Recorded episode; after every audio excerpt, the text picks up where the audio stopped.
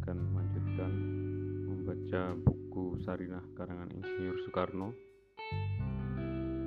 Kali ini saya akan membaca bab 1 soal perempuan. Satu pengalaman beberapa tahun yang lalu waktu saya masih orang interneran. Pada suatu hari, saya datang bertamu bersama-sama seorang kawan dan istri kawan itu pada salah seorang kenalan saya yang mempunyai toko kecil, rumah kedeman dan toko kenalan saya itu bersambung satu sama lain.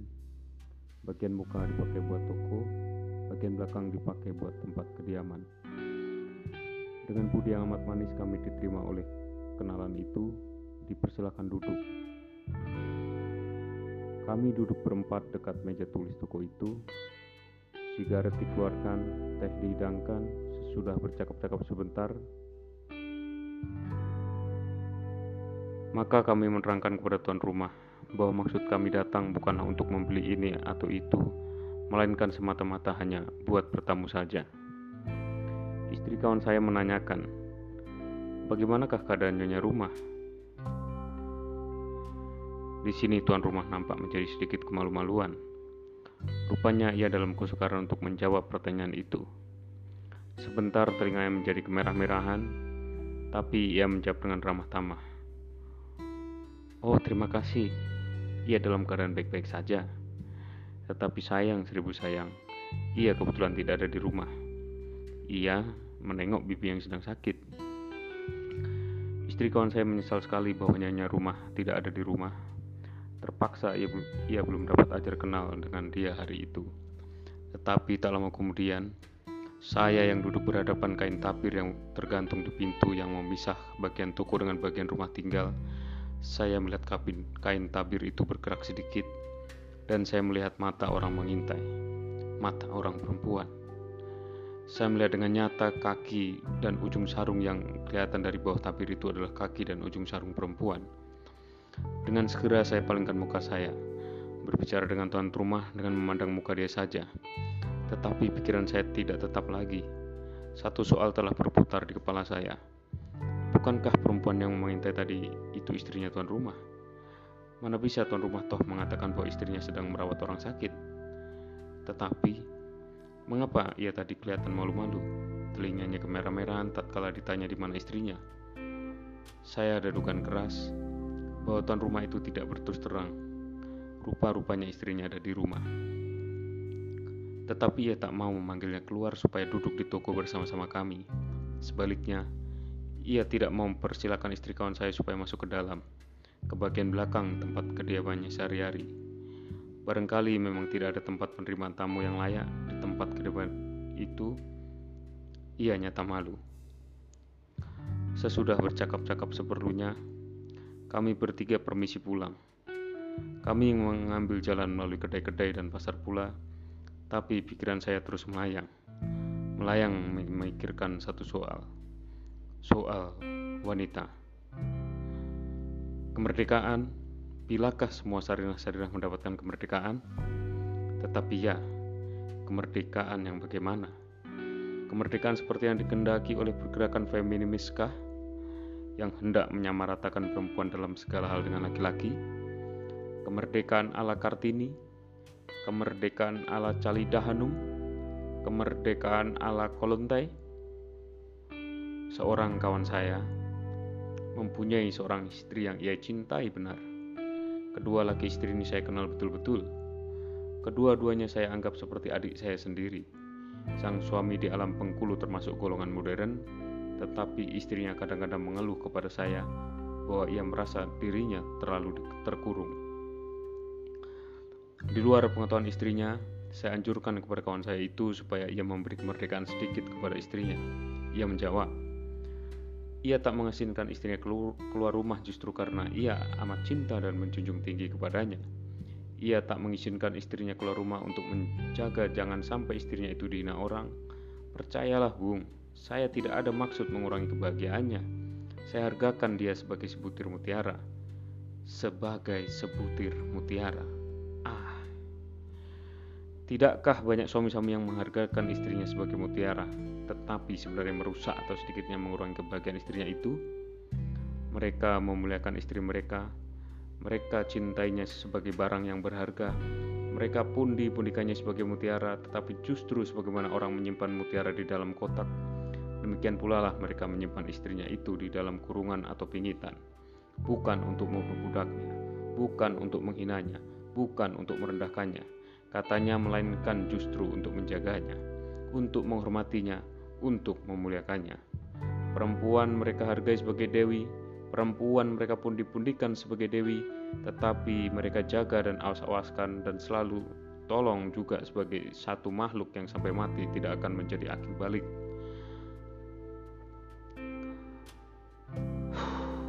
Kalau saya memikirkan hal yang demikian ini, maka teringatlah saya kepada perkataan Profesor Havelock Ellis yang berkata, bahwa kebanyakan orang laki-laki memandang perempuan sebagai suatu blasteran antara seorang dewi dan seorang tolol. Dipundi-pundikan sebagai seorang dewi, dianggap tidak penuh sebagai seorang tolol. Tidakkah masih banyak laki-laki yang mendewi tololkan istrinya itu? Malahan, tidakkah pada hakikatnya seluruh peradaban berjuis di negeri-negeri yang telah sopan pada waktu sekarang ini terhadap kaum perempuan berdiri atas kenyataan dewi tolol itu? Sebab Tidakkah seluruh hukum sipil dan adat istiadat di negeri-negeri berjus itu sebenarnya mendewi tololkan perempuan? Kita, bangsa Indonesia, kita terbelakang di dalam banyak urusan kemajuan kita. Di dalam urusan posisi perempuan pun terbelakang, tetapi kebelakangan ini bermanfaat pula. Kita dapat melihat dari keadaan kaum perempuan di negeri-negeri yang lain, bagaimana soal perempuan harus kita pecahkan, kita dapat melihat mana yang baik bagi kita dan mana yang buruk. Yang baik kita ambil, yang buruk kita buang. Adakah misalnya hasil-hasil pergerakan feminisme di Eropa sudah memuaskan? Memuaskan kepada kaum perempuan Eropa sendiri? Adakah pergerakan neo-feminisme memuaskan pula kepada kaum perempuan Eropa itu? Saya mengetahui di Indonesia ada wanita wanita feminis dan neo-feminis. Tetapi kepada mereka itu saya ingin bertanya, tahukah Tuhan bahwa kaum perempuan Eropa sendiri tidak puas lagi dengan hasil feminisme atau neo-feminisme itu. Herinti Roland Holtz itu pemimpin yang berkali berbesar pernah mengatakan bahwa feminisme atau neo-feminisme tak mampu menutup sure atau retak yang meretakkan kehidupan dan jiwa kaum perempuan sejak kaum perempuan itu terpaksa mencari nafkah di dalam perusahaan-perusahaan sebagai buruh. Share antara perempuan sebagai ibu dan istri dan perempuan sebagai pekerja di masyarakat, jiwa perempuan dahaga kepada kebahagiaan sebagai ibu dan istri, tetapi kehidupan sebagai buruh tidak memberi waktu cukup kepadanya untuk bertindak sempurna sebagai ibu dan istri. Pergerakan feminisme dan neo-feminisme ternyata tidak mampu menyembuhkan retak ini. Lagi pula, tidakkah kita melihat ekses pergerakan feminisme di Eropa itu yang mau menyamaratakan saja perempuan dengan laki-laki dengan tak mengingati lagi bahwa kodrat perempuan memang tidak sama dengan kodrat laki-laki. Maksud feminisme yang mula-mula baik yakni persamaan hak antara perempuan dan laki-laki. Maksud baik itu dieksesi dengan mencari persamaan segala hal dengan kaum laki-laki. Persamaan tingkah laku persamaan cara hidup persamaan bentuk pakaian dan lain-lain sebagainya lagi. Kodrat perempuan diperkosa dipaksa, disuruh menjadi sama dengan kodrat laki-laki, ekses yang demikian itu tak boleh tidak tentu akhirnya membawa kerusakan. Oleh karena itu sekali lagi saya katakan bahwa kita di dalam segala kebelakangan kita itu berada di dalam posisi manfaat pula yaitu dapat mencerminkan masyarakat Republik Indonesia yang hendak kita susun itu kepada pengalaman-pengalaman masyarakat perempuan di negeri-negeri yang telah maju, pelajarilah lebih dulu dalam-dalam pergerakan-pergerakan perempuan di Eropa sebelum kita mengoper saja segala cita-citanya dan sepak terjangnya. Kita mempelajari sejarah untuk menjadi kebijaksanaan terlebih dahulu. Demikianlah perkataan John Seeley yang termasyur. Perkataan yang ditujukan pada arti mempelajari sejarah itu boleh pula dipakai untuk menjadi pedoman di atas jalan perjuangan kaum perempuan di dalam Republik Indonesia Merdeka. Janganlah tergesa-gesa meniru cara modern atau cara Eropa. Janganlah juga terikat oleh rasa konservatif atau rasa sempit, tetapi cocokkanlah semua barang dengan kodratnya. Inilah perkataan Ki Hajar Dewantara yang pernah saya baca. Saya kira buat soal perempuan kalimat ini pun menjadi pedoman yang baik sekali. Benar atau tidakkah perasaan saya ini? Sinar mata yang mengintai itu seakan-akan satu simbol bagi saya, satu lambang, Sinar mata si nyonya rumah tadi itu adalah sinar mata sebagian besar perempuan-perempuan kita. Kasihan nyonya rumah tadi itu. Duduk di ruangan muka di tempat umum tidak boleh, tetapi ia dikurung, ditutup, dipingit bukan di tempat yang luas yang banyak sinar matahari. Tidak, melainkan di satu tempat yang gelap, yang sempit, yang tidak terpelihara. Tidakkah masih banyak perempuan kita bernasib begini? Mereka melihat dunia tidak boleh, tetapi dikerumpun di satu tempat yang tidak selayaknya. Ternak masih melihat dunia luaran, tetapi di beberapa daerah di Indonesia masih banyak subeda-subeda dan saleha-saleha yang dikurung antara dinding-dinding yang tinggi. Yang mereka lihat sehari-hari hanyalah suami dan anak, periuk, nasi dan batu pipisan saja. Ya, sekali-sekali mereka boleh keluar, sekali-sekali kalau sang suami mengizinkan. Cahaya matanya yang dulu waktu mereka masih kanak-kanak kecil adalah begitu hidup dan bersinar. Cahaya matanya itu kemudian kalau sudah setengah tua menjadilah cahaya mata yang seperti mengandung hikayat yang tiada akhirnya. Cahaya mata yang seperti memandang ke dalam keabadian. Cahaya mata yang demikian itulah yang kulihat mengintai dari belakang tabir.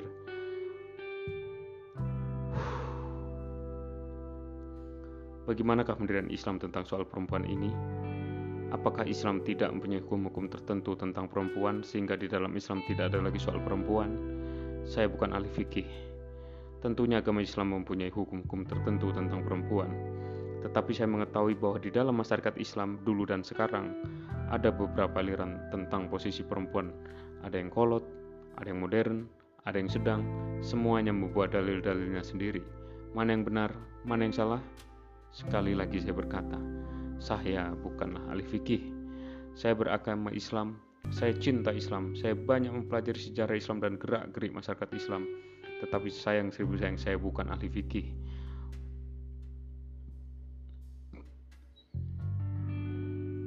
Walaupun demikian, saya telah mencari beberapa tahun lamanya di banyak buku-buku yang saya dapat baca.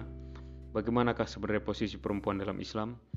Sebagai saya katakan tadi, tentang hal ini saya menjumpai banyak aliran, sehingga bolehlah saya katakan di sini bahwa di dalam masyarakat Islam pun masih ada soal perempuan.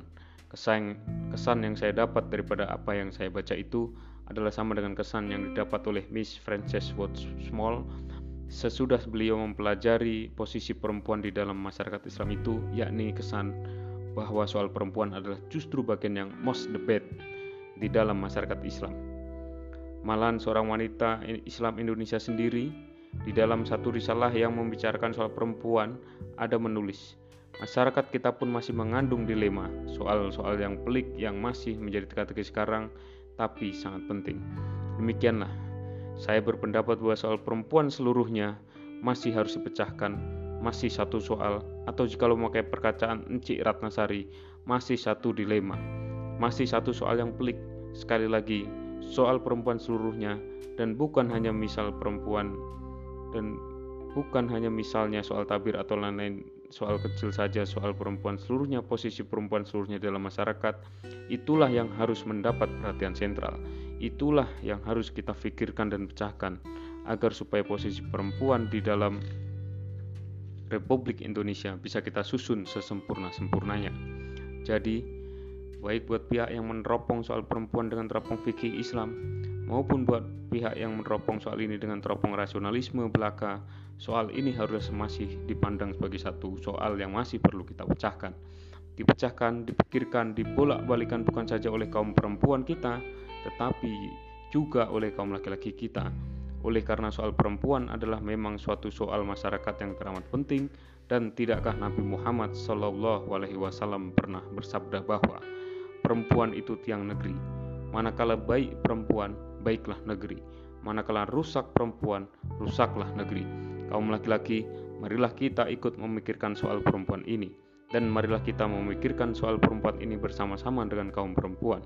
Sebab di dalam masyarakat sekarang ini, saya melihat bahwa kadang-kadang kaum laki-laki terlalu main yang di pertuan di atas soal-soal yang mengenai kaum perempuan. Dia kaum laki-laki Dialah kadang-kadang merasa dirinya diserai memikirkan dan memecahkan soal-soal semacam ini. Dialah kadang-kadang merasa dirinya cukup bijaksana untuk mengambil keputusan, sedang kaum perempuan tidak diacak ikut bicara dan disuruh terima saja apa yang diputuskan oleh kaum laki-laki itu. Tidakkah misalnya janggal bahwa soal tabir di dalam rapat yang dulu saya persembahkan ke dalam pertimbangan para pemimpin diputuskan oleh satu majelis laki-laki saja, sedang pihak perempuan tidak ditanya pendapatnya sama sekali. Sesungguhnya, kita harus belajar insaf bahwa soal masyarakat dan negara adalah soal laki-laki dan perempuan, soal perempuan dan laki-laki, dan soal perempuan adalah satu soal masyarakat dan negara. Nanti jikalau pembaca telah membaca uraian saya lebih lanjut, maka pembaca akan mengerti bahwa soal perempuan bukanlah soal buat kaum perempuan saja, tetapi masyarakat, soal perempuan dan laki-laki, dan sungguh satu soal masyarakat dan negara yang amat penting. Dan oleh karena soal perempuan adalah soal masyarakat, maka soal perempuan adalah sama tuanya dengan masyarakat. Soal perempuan adalah sama tuanya dengan kemanusiaan atau lebih tegas, soal laki-laki perempuan adalah sama tuanya dengan kemanusiaan. Sejak manusia hidup di dalam gua-gua dan rimba-rimba dan belum mengenal rumah, sejak zaman Adam dan Hawa kemanusiaan itu pincang, terganggu oleh soal ini. Manusia zaman sekarang mengenal soal perempuan, man, manusia zaman purbakala mengenal soal laki-laki. Sekarang kaum perempuan duduk di tingkatan bawah, di zaman purbakala kaum laki-laki lah duduk di tingkatan bawah. Sekarang kaum laki-laki yang berkuasa, di zaman purbakala kaum perempuan lah yang berkuasa. Kemanusiaan di atas lapangan soal laki-laki perempuan selalu pincang dan kemanusiaan akan terus pincang selama saf yang satu menindas yang lain. Harmoni hanyalah dapat tercapai kalau tidak ada saf satu di atas saf yang lain, tetapi dua saf itu sama derajat. Yang satu di sebelah yang lain, yang satu memperkuat, memperkuat kedudukan yang lain, tetapi masing-masing menurut kodratnya sendiri Sebab siapa melanggar kodrat alam ini ya akhirnya niscaya digelas remuk redam oleh alam itu sendiri. Alam benar adalah sabar.